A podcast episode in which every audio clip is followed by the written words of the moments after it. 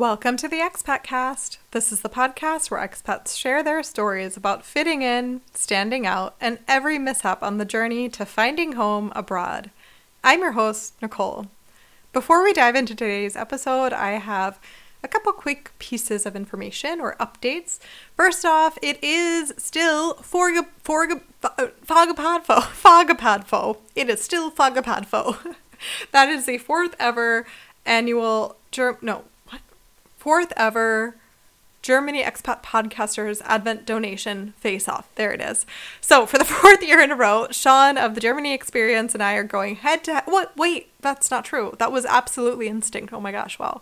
Um, Sean and I from the Germany Experience are not going head to head. We've, we've dropped our rivalry and we're going forth as as collaborators. And um, this year we're collaborating to raise money for a charity that we chose called Krisenchat Ukraine. So this is like a crisis hotline for Ukrainian children and teenagers. It's just a WhatsApp number that they can contact and then they get free therapy in their mother tongue. So they can choose from Russian or Ukrainian. We'll be raising money for this fund all the way through till Christmas. And typically in years past, we used to do little competitions and like trash talking. Um, but this year, Sean and I, as said, we're not rivals anymore. We're just buddies. So there's none of that. It's just all love and good feels. And I'm very happy to give an update, which is that we are already up at, to 160 euros of donations, including an anonymous 100 euro donation. That's huge. That's amazing. So, if you also want to donate, you can head on over to the germanyexperience.de slash p slash charity 2022. And there you'll find all the information and a link to donate.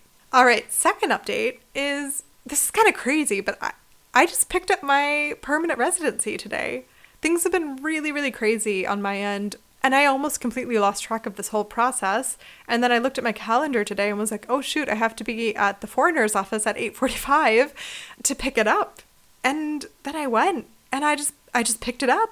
I just it, it just I don't know, like this is such a huge thing and it happened so casually and of course, you know, it's Germany. There's there's no fanfare. There was no like congratulations. He just handed me a card. It looks identical to my previous cards. It just one word is changed. It says Niederlassungserlaubnis. Yeah, it's something I'm pretty proud to say I, I accomplished all on my own. It's kind of a big moment for me, and because life's been so chaotic, it, it went by without me even like acknowledging it. So at least I can share on the podcast. you guys have been with me through a lot over the past couple years, and yeah, I thought maybe you'd like to know. Yeah, girl's a permanent residence. All right, with that, let's get into this week's episode. We are going to hear from Aditi. She is from India and is currently living in Erlangen, Germany, but she's lived a lot of places on the way and has a lot of experience and life lessons she has picked up. I really needed this conversation. It was very inspiring and motivating and calming, I think it's maybe the right word. So, without further ado, enjoy the episode.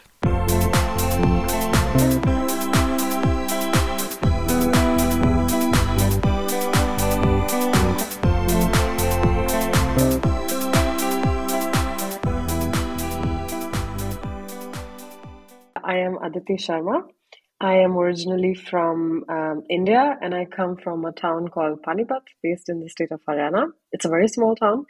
Uh, at the moment, I am based in Erlangen, Germany. I think it's about one year or three to four months now that I'm here. Okay, and I know from talking to you before, there's been a couple stops along the way. So let's go ahead and give me the full bullet points resume of where you've lived and been between your hometown mm-hmm. and mm-hmm. Erlangen. Even before Europe, I think it started in India itself. Um, I moved away from my hometown when I was 18 to pursue my bachelor's. And from there, I was really switching cities like every six to seven months. So I mean, going from Panipat to Chandigarh, to to Pune, to Mumbai, to Ahmedabad, and in between all this, I stumbled upon uh, the opportunity to be in in Europe, and I started off with Switzerland, and I was super super excited of because this was my first time abroad. So during my masters uh, in Ahmedabad from India, that I was pursuing, I did a semester exchange in Switzerland, and I was there for about seven to eight months. And coincidentally, another workshop regarding my course aligned immediately after that. And I was in US for a month and a half, um, in Cincinnati, uh, also in California. And once I was back, I really couldn't stop thinking about the fact that I want to move to Europe. There was there was something that just drew me back here, and I, I really had to like even though I was working there for a bit in India for two to three years, there was a time when I, I suddenly was unemployed and was trying to find my way out of um, being unemployed and pursuing what I wanted to pursue. And during that time, I got an opportunity also to be in Austria briefly to present my research paper and that trip really reinforced my motivation to be back in Europe. And as it was supposed to be, the next year I, I got my admission in Politecnico di Milano and I was in Milan. Even then, somehow Germany had a stronghold for me, and I was trying all my ways to be here in Germany. And as it was manifested, if I can call it that, I found an internship in Erlangen and I'm here ever since. Weirdly i'm like distracted by like a logistical question. Were you just moving mm-hmm. around with like a suitcase of just your your clothes and your laptop? I wish that was true, Nicole, uh, but no. I had more than one suitcase and i was i was always quite a mess with my stuff uh, because even after all this while you'll be surprised to know i still can't manage to keep one suitcase i think the one thing that i did learn over time was you can replace literally anything materialistic. I, I don't mean people. People are irre- irreplaceable. Opportunities are irreplaceable. But materialistic things, you can have, you might have the best thing, but another best thing you can get another year. So for me, I really started to lose value of things around me. So mm-hmm. if I have to give away my clothes, I was okay with doing that. If I had to give away my most beloved stationery, I was happy to do that. But what I couldn't give away was my books. That's still a pain for me. So they still, I in my in my hometown, I have a really big um, how do you say a stack of books that my parents are quite fed up with. But um, it is what it is and that's the one thing i still keep close to my heart. That's so relatable. And i'm curious if you can also explain a little bit of your career because it sounds like between your studies internships research papers that's mm-hmm. also been very connected to your moves. So what what field are you in? What field were you in I think my move, as dramatically as I was moving, my career was also moving as dramatically because um, I started off my my bachelor's, my my educational studies with architecture. So I did my bachelor's in architecture, and it was during those uh, four or five years I was really trying to see myself as a good architect. That was actually one of the major motivations of moving away from my home into another part of India because I thought this will be a good opportunity for me to to jump out of my comfort zone to see where I fit in. And I moved to Mumbai. I moved to Pune. I did internships um, in interior design, uh, in really hardcore architecture work as well. And while I was pursuing that, I realized I, I really like the field of architecture, but I'm also the sort of person who is quite curious about things. I like to go in depth with things with research, and that's how I, I got into my second, uh, sorry, my first master's, which was designed by research in Ahmedabad, which was now another move. And while I was there, I really discovered a, a side to me that I didn't know before that I was so passionate about the side of research, which, which was coming from my reading habits, which was coming from curiosity, which was coming from asking questions. And those two years really gave me that liberty to to not only identify it but also build on that uh, that skill set for myself. And of course, I did many things during that time. I learned about um, interviewing people. I found my love for photography during that time. So it was a lot of unfolding of who Aditi is once I did that, I was like, yeah, now is the time to to practice this, and I decided to to take up a job as a junior architect in a in a small firm in Pune. While I was doing that, I, I really didn't want to lose my my lo- my touch with and my love for research. So I was also briefly working as an architectural journalist. I was writing for a couple of online magazines. I was reading things myself, and then also while doing that i tried to get my research published because i did an independent research of my own for a year studying gender and architecture in india which was quite intense and i wanted to share that with as in many platforms as i could and that's how i got it published uh, in india as well as abroad but suddenly I realized I, I wasn't enjoying practicing architecture as much. It was a bit intense for me, the long working hours, the, the unrealistic expectations of delivering things. It was it was a bit toxic. That really made me question what should I do next? And that came along with that one year of unemployment, which at that time seemed quite painful, but honestly was the best thing that happened to me.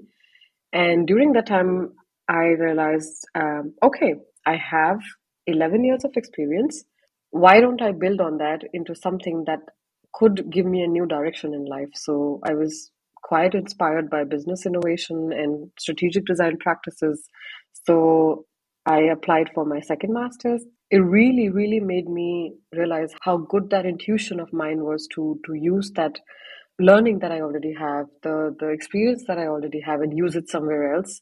It was scary. I, I'm not going to lie; it was quite scary making that decision, and that brought me into the field of strategic design and business innovation. And now I work as an IT innovation expert, and I've also worked as a I, innovation community manager at, at Siemens Healthineers. I feel like it's it's almost like a double sided puzzle. You know, like at the beginning, you you put together this puzzle for us of like different places you've lived and how long, mm-hmm. and then on the back side of each puzzle piece is a career move or a project or a, mm-hmm. a degree and they they really align with all of these different moves and it helps it all come together i do want to ask okay so when you say like architecture yeah. i'm like okay i kind yeah. of understand what that is when you say like design by research i'm like okay i'm following i'm mm-hmm. following but when you say strategic design and, and mm-hmm. innovation i mm-hmm. don't think i have a functional understanding of what that means so design the field of design teaches you a lot of principles it teaches you how to perceive things, how to be observant, how to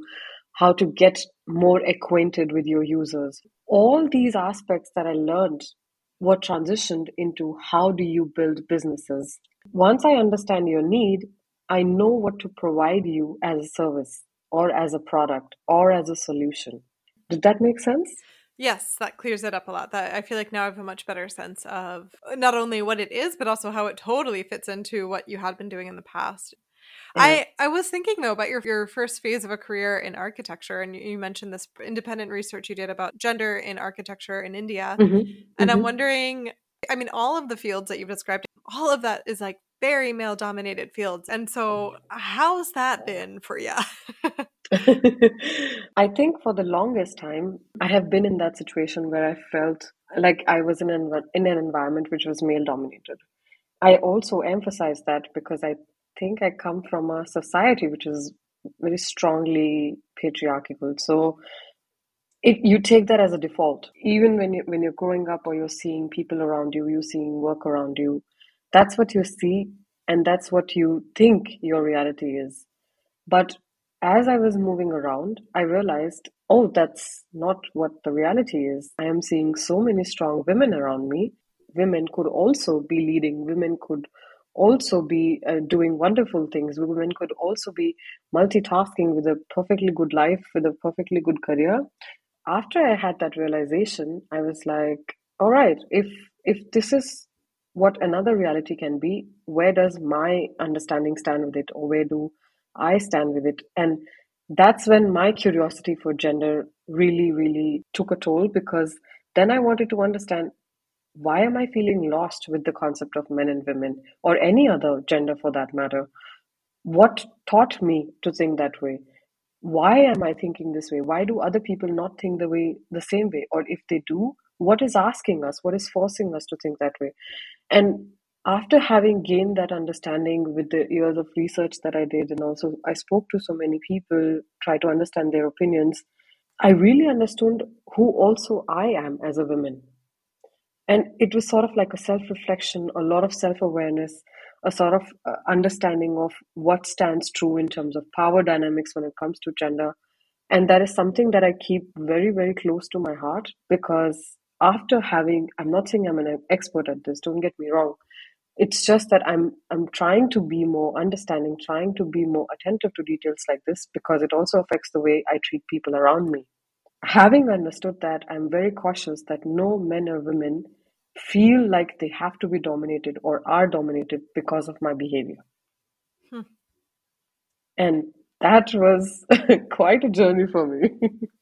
Yeah, it's taking me a minute to like really process that because it has a lot of impacts, especially in business where I mm-hmm. mean I should start off by saying I'm not involved in the business world, like basically at all, yeah. and mostly by choice. But what I understand of it is it's a lot of like, you know, the advice is like go in and be the most commanding and demanding mm-hmm. person in the room. And that's how you get mm-hmm. respect. And this is also why I ran as fast as I could in the other direction because I was like, that sounds horrible. No, thank you. Yeah, um, yeah, And so, how is it coming in with with this other mindset that you just expressed mm-hmm. of not um, dominating and not or not how did you say it? Can you say it one more time? I lost it. Nobody should feel like they should or have to be dominated in somebody's presence. Yeah. so that that is that is a lot of i'm going to emphasize again it's also a lot of self-reflection. The more i speak to people about topics which are as sensitive as gender i sometimes really and i'm saddened by this how unaware all of us are. How uninformed we are about what kind of impact we create with our everyday lives just conforming to stereotypes or just conforming with general behavior or just giving into things that are we think are default. That really keeps me on my edge that i'm always questioning my behavior. Hey would i do would i do this the same way if it was a man or if it was a woman or any other gender for that matter? It shouldn't impact. So be careful with the way you speak to people or you behave with people or you act around them or you make your decisions because only if I liberate myself from that notion will I be able to liberate other people. And I'm sure there are situations where you're confronted where you have to work with people who don't feel that who don't view it the same way, who don't have the same set of information or mm-hmm. opinions. Mm-hmm. Um, how do you navigate that? It it makes me very uncomfortable. Uh, sometimes too uncomfortable. I really have to channel my my words very carefully when I'm around these people. If I'm in, ever in a situation like that, I make sure I talk to someone about it, or I get other people involved with me in that experience because I want to understand: is it just me who is perceiving this way, or is it also other people? Because if it is other people, why haven't they done anything about it? To give you an example, there was a situation where I was working environment where was where I was around men who really thought that it's not okay to put women on the same pedestal or that women are supposed to be dominated. And really when I tried to voice that, I had to take repercussions. I had to to listen to things which were not nice to listen, or I was treated in a way which was not nice. But at the end of the day, you have to tell yourself it doesn't come from something that you did wrong.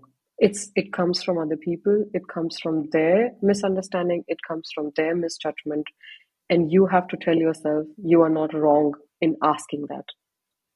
You should ask that because it puts you in the spot where you should be which is not to be told what you're supposed to do and not supposed to do just because you're a man or a woman or any other gender.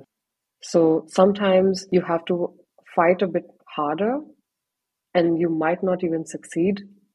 But at the end of the day, fight for yourself. Like I said, sometimes it was really easy to do that, sometimes it was not. And I, I really paid my price for it. I'm not saying go ballistic on other people and shout, like, hey, you are the worst possible person ever. No. Talk, communicate, try to tell other person what they're doing is impacting you. Then ball is in their court.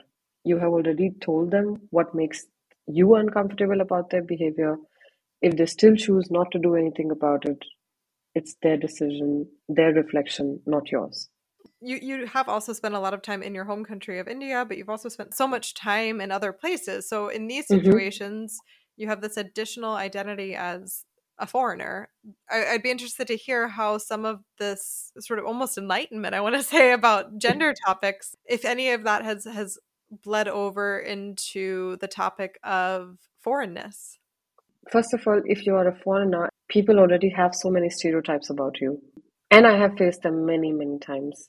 There, there's so much more to me and my country and my background and, and the experience that I come with, but you, you, you put me in a box. That's a clear sign of how wrong the whole approach is. is are people just to be defined by, by temperature or food or by things that have been spoken over years and they are now the only things that you know about that country and for me that was a hard hard threshold to cross I personally felt I had to I had to prove it wrong by doing something more. I had to be the person who was much more than a stereotypical Indian. And I'm not gonna lie, for some time I really didn't even tell people that I was Indian. I didn't want to admit that I was Indian because I was afraid some some comment is coming my way. Yeah, that that did put a bit of pressure on me to to justify my belongingness. And I think that follows you everywhere. No matter where you go, as long as you're outside of your home, outside of your country, you really have to find your place to belong. Sometimes it comes easily. Sometimes you have to remind yourself that this is your place to be and the only belongingness that you need is yourself. Yeah, I mean, I think when you were talking about your experience navigating gender enlightenment, it made me think about some experiences I've had where I feel like, yeah, I mean, of course, I can't ever put a definition on if if the experience I was having was tied to me being a woman or if it was tied mm-hmm. to me mm-hmm. being a foreigner. But um, mm-hmm. something was happening. If something was clearly happening. I'll yeah. put it that way. And um, and sometimes I've I've struggled with feeling like I have my own knowledge internally and my own understanding of things, but I'm in an environment and a culture that is very different. And I'm just a pebble being dropped into an ocean, you know, like it just feels completely exactly. irrelevant. And it can be very tricky when, you know, for instance, if we stick with the gender topic, I mean, we're, we're both based mm-hmm. in Germany. This is um pretty heteronormative society mm-hmm. by and large. Tolerance is maybe a different question, and if they're tolerant of different expressions of gender or whatnot, mm-hmm. yeah, m- maybe depending on the situation, sure. But but the culture by and large, at least in my understanding and observations, is, is pretty mm-hmm. heteronormative. So so coming in mm-hmm. with sort of different understandings of that is it's it's tricky. yeah, it is. It is, and it can really make you feel like you are the odd one out. Right. and you you could be any nationality for that matter but Absolutely. you really feel like you are the you're the odd one out. You pointed out something quite strongly nicole there that you question yourself is it because i'm a woman or is it because i'm a foreigner? Or is it because i don't speak the language or is it because i don't understand the same things? And then you really begin to question your identity. And that is a very vulnerable experience to go through where you really begin to question who the hell am I? Actually, that just brought me back to something you said at the beginning that you can always replace your physical belongings, mm-hmm. but you can't replace the people. Maybe this is a weird question and maybe this is too spontaneous to spring on you, but I'm just thinking yeah. you've been so many between all the different cities and mm-hmm. even countries that you've lived, you've you've met a lot of people. And I'm wondering yeah. if you could just give us like a little smattering of like some of the people that have impacted you the most? This is how grateful I am that this question actually is being asked to me for the third time now. Wow! Um, somehow, even even in the in, even in the yoga class today, um, the teacher was uh, while we were in a silent meditation, he he asked to think our, to ourselves, um, who are the special people that you would like to thank uh, hmm. this year who made your journey worthwhile? Nicole, I couldn't name one person because there were too many. Oh. that was that was the best part about it and I'm super grateful about it. But but just to give you an example, to talk about my experiences and people that I've met uh, when I was in Milan, I, I lived in an apartment. Uh, we were too many people. I think I was in an apartment where we, we were, I think, six or seven of us together. I met there some of the nicest people that I know who strongly stood by me. We we ate dinners together. We watched movies together. We did the stupidest of things together, like taking walks in the in the park, going to Duomo, getting a gelato in the middle of the night, um, or just like listening to to Italian songs and, and and talking about Italian culture, or even traveling across Italy. It's a beautiful country. So when I moved to to Germany, uh, my previous flatmates that I was living with, an Indian guy and a German guy, uh, both of them were really like they made the home home for me. And undoubtedly my parents my friends back at home every single time that i've spoken to them they really keep reminding me of all the things that i've been through and what better things lie ahead of me. Truth is they were with me when in the hardest of days. That's why when i when i'm in a better place i can really see how much strength they gave me that I could be in a better place. Yeah. That's really beautiful. And I think it's a beautiful thought to have coming into this end of the year season. I mean, yeah, absolutely. And this this all these years of living abroad, I think I have sort of turned myself delusional. Uh, I, I hate to call it myself like that, but I really turned myself delusional into always looking for positive in life and people. Even in that moment when it feels like, hey, I don't think anybody is with me, you come out of that situation, and if you look back, there are always people around you, and there's always positivity around you. It's it's all a matter of seeing taking a step back and looking at all of these experiences you've had like what are mm-hmm. the messages that you want to share about what what you've learned going through these career shifts these location shifts and mm-hmm. learning how to recenter within yourself and then express that outwards so that's a huge journey you've been on in life and what what are your takeaways what would you like to share about that one of the things that i think i will never change no matter where i go and no matter how old i get really love yourself first. I don't know what it is, but we are super harsh on ourselves. We are super self critical, super self analytical. But accept yourself for who you are. And it's a very, very painful journey to accept who you are. You begin to see yourself in the mirror as raw as it gets. There are parts of you that you will find that you like, that you dislike, things that you wish were different, things that you wish you could improve, and you should. But accepting who you are in the first place is really the beginning of being more centered with yourself because I think that's one thing I'm really trying to do for myself as well. But it's like I said, it's super painful, and that should continue as long as you're breathing.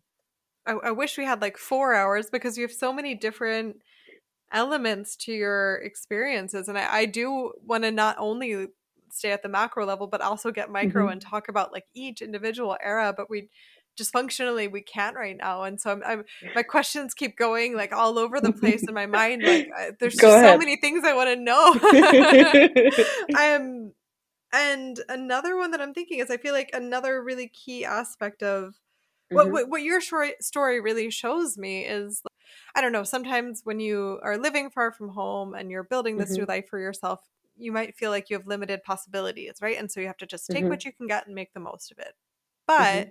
what I've heard from your story is like, yeah, that's true. And you can work hard and push through and all that. But also, you can also say, hey, this isn't what's working for me. And you can figure out what is and take a step towards that, even if yeah. it means a big change, even if it means getting rid of your clothes again so that you can move to a different place and restart yeah. there, or even getting a second master's. I mean, I know some people who want to do that now mm-hmm. with their education, but they think, oh, I already have mm-hmm. a degree of this level. I don't want to like quote unquote restart you know but they mm-hmm. do want to but it's just some yeah. some hang up about it so what i really mm-hmm. appreciate about what you've shared is is how you took those moments and said no I, I i, can i can shift i can refocus mm-hmm. so i guess the question of that is what are some ways that you recognize in those moments like yeah it's getting time to make a shift it's it's not mm-hmm. in the the zone of like yeah push through and persevere but rather we're entering mm-hmm. the zone of it's time to reconsider?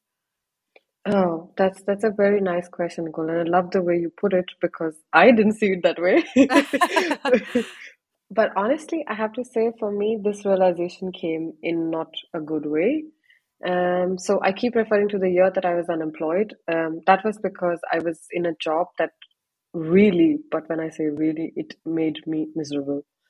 I didn't like the work. I didn't like what I was doing. I didn't like my environment. Nothing about that year made me happy. Nothing. And it was so bad that all I wanted to do was quit everything, go home, and not talk to anyone. And that's literally what happened. I quit the job and I told my parents I'm going to take some time off because I have to understand what was making me unhappy. Was it the work that I was doing? Was it the people? Was it myself? Because I can't seem to understand what it was. And then when I took time off, I started looking for another job.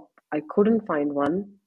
Initially, I was really caught up in the phase of, hey, I'm not getting a job, I'm getting rejections. And that was that was six months of more than 100 rejections it was very tough to to comprehend what was going on and this is the time when you're in a phase like this you really begin to question yourself and you start losing your confidence, your self worth, everything that you have built up to, to until that point starts to fall apart to the point where you stop believing in life, you stop believing in anything positive can ever come your way. And that's exactly what was happening to me. everything that I believed in went for a toss. And guess what happened, Nicole? After one year of being in this situation, I had nothing else to lose. I had nothing else to lose. There was nothing, no more at stake. There was no job, there was no life. There, all right, I have disconnected from my friends. I'm not talking to anyone. I don't have a job. I'm just living with my parents. My biggest fear of being unemployed and living with my with my parents is happening since a year. So, all right, what's next? What is what worse thing can happen than this? Another rejection that happened too. The day I was thinking all this, I got an email which told that I got re- rejected by a job again in that moment, I really, really lost my will for everything. And that was a phase I lasted in for more than a month where I thought, all right, this is it. I have no more motivation, no more passion, no more. I don't see a future for myself, not even for a single second. I really cannot even remember what day it was or who came or how I came across but there's an author the, called David Goggins, and he has written this book called Can't Hurt Me. It was by chance, I really can't remember how, but I stumbled upon that book and I began to read it. As I read through, I realized, aha, I'm always victimizing myself.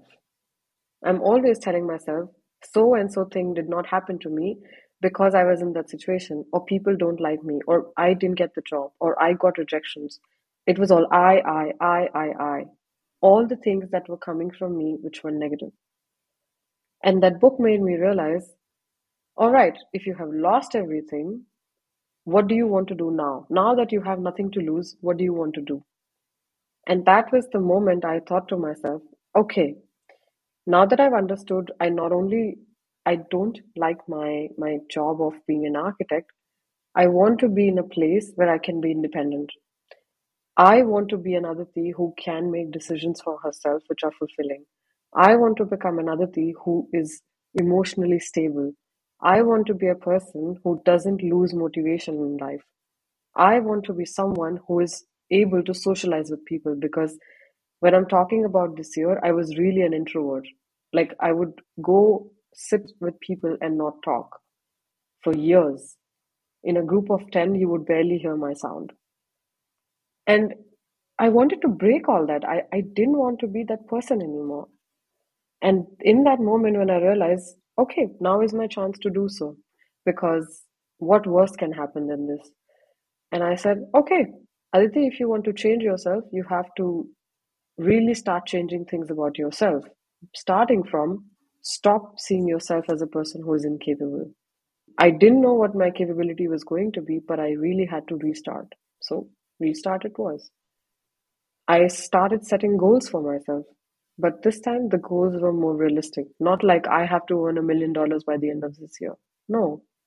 My goals were more like visions. Like I said, I want to be an Aditi who is emotionally stable or financially independent. Then I started working towards those visions.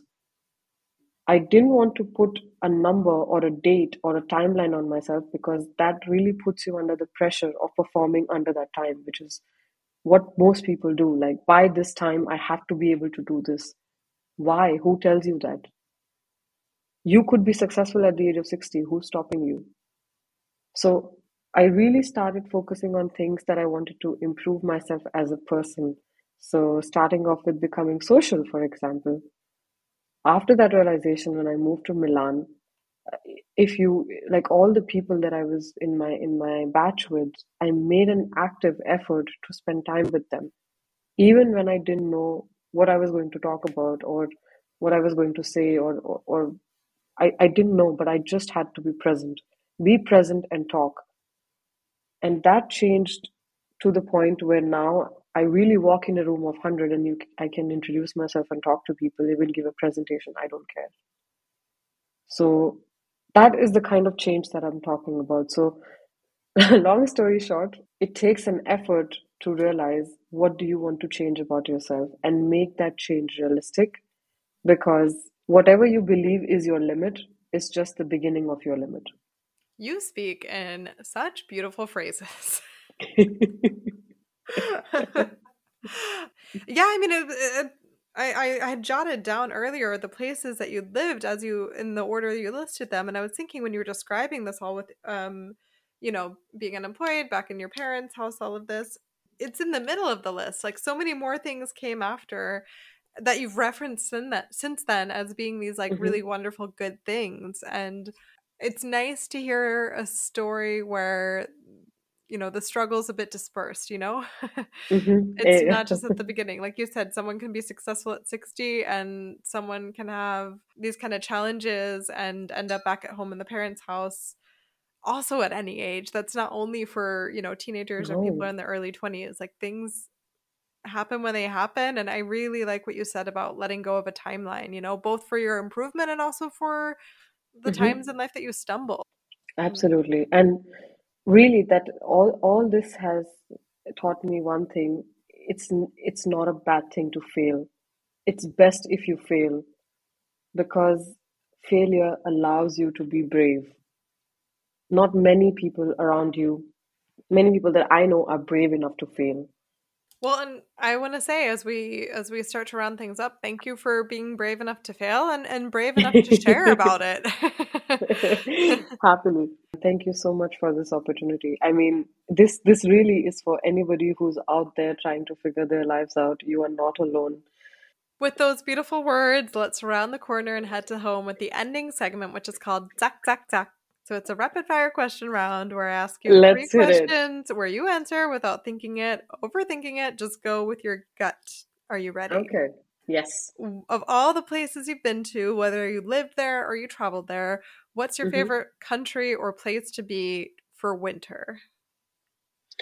For winter, oh, I think I have to say I really like Austria in winters as we both know, Germany goes all in for the Christmas season. And one of my favorite things is all of the snacks that they put out at the grocery store. Mm-hmm. Um, so, question number two What is your Christmas season go to impulse buy at the grocery store? um, I have to say Lebkuchen yeah. because it's it's it's super super nice. But another thing that I absolutely love is caramel tea. It's by Ellis caramel tea and a little bit of honey, that caramel tea and Lebkuchen, I am the happiest kid in this world. that sounds so delicious. yeah, it is, it is. And finally, what is one thing that you hope to do before the end of the year? Oh, um, the year end is almost here. Uh, I think I want to finish the three books on my nightstand. Three? yeah, yeah. And I'm reading all three of them at the same time because they have a lot of common intersection. And it's really nice to bridge what I'm reading in one book to another. So I want to finish all three of them before this year ends. I mean, that sounds amazing, but we do only have a couple weeks left of the year. So I'm I mean, yeah. I'm all for it, go for it, but uh it's an ambitious goal. ambitious one, yeah, yeah. But you're an ambitious woman, so you know what? Makes sense. We'll see about that. Aditi, where can people find you? People can find me on LinkedIn. People can email me or also find me on Instagram. So, uh, in terms of LinkedIn, it's Aditi uh, minus S uh, minus work um, on email, it's ar.aaditi.sharma at the rate gmail.com. And on Instagram, you can find me on my small photography page, um, underscore travel underscore snippets. A big thank you one more time for coming onto the show. It was an absolute pleasure to talk to you. Likewise, Nicole. And thank you so much. You have some really intriguing questions. Thank you for asking them. I hope I didn't uh, activate your mind too much before before bed, but Oh yeah. If I'm if I'm suffering insomnia tonight, it's because of you. You'll know who to blame. exactly. Thank you one more time, Aditi, for coming onto the show. Links to where you can find her are in the show notes. While you're at it, you can make sure you're following me on Instagram at the Expatcast, and you can visit me online at theexpatcast.com.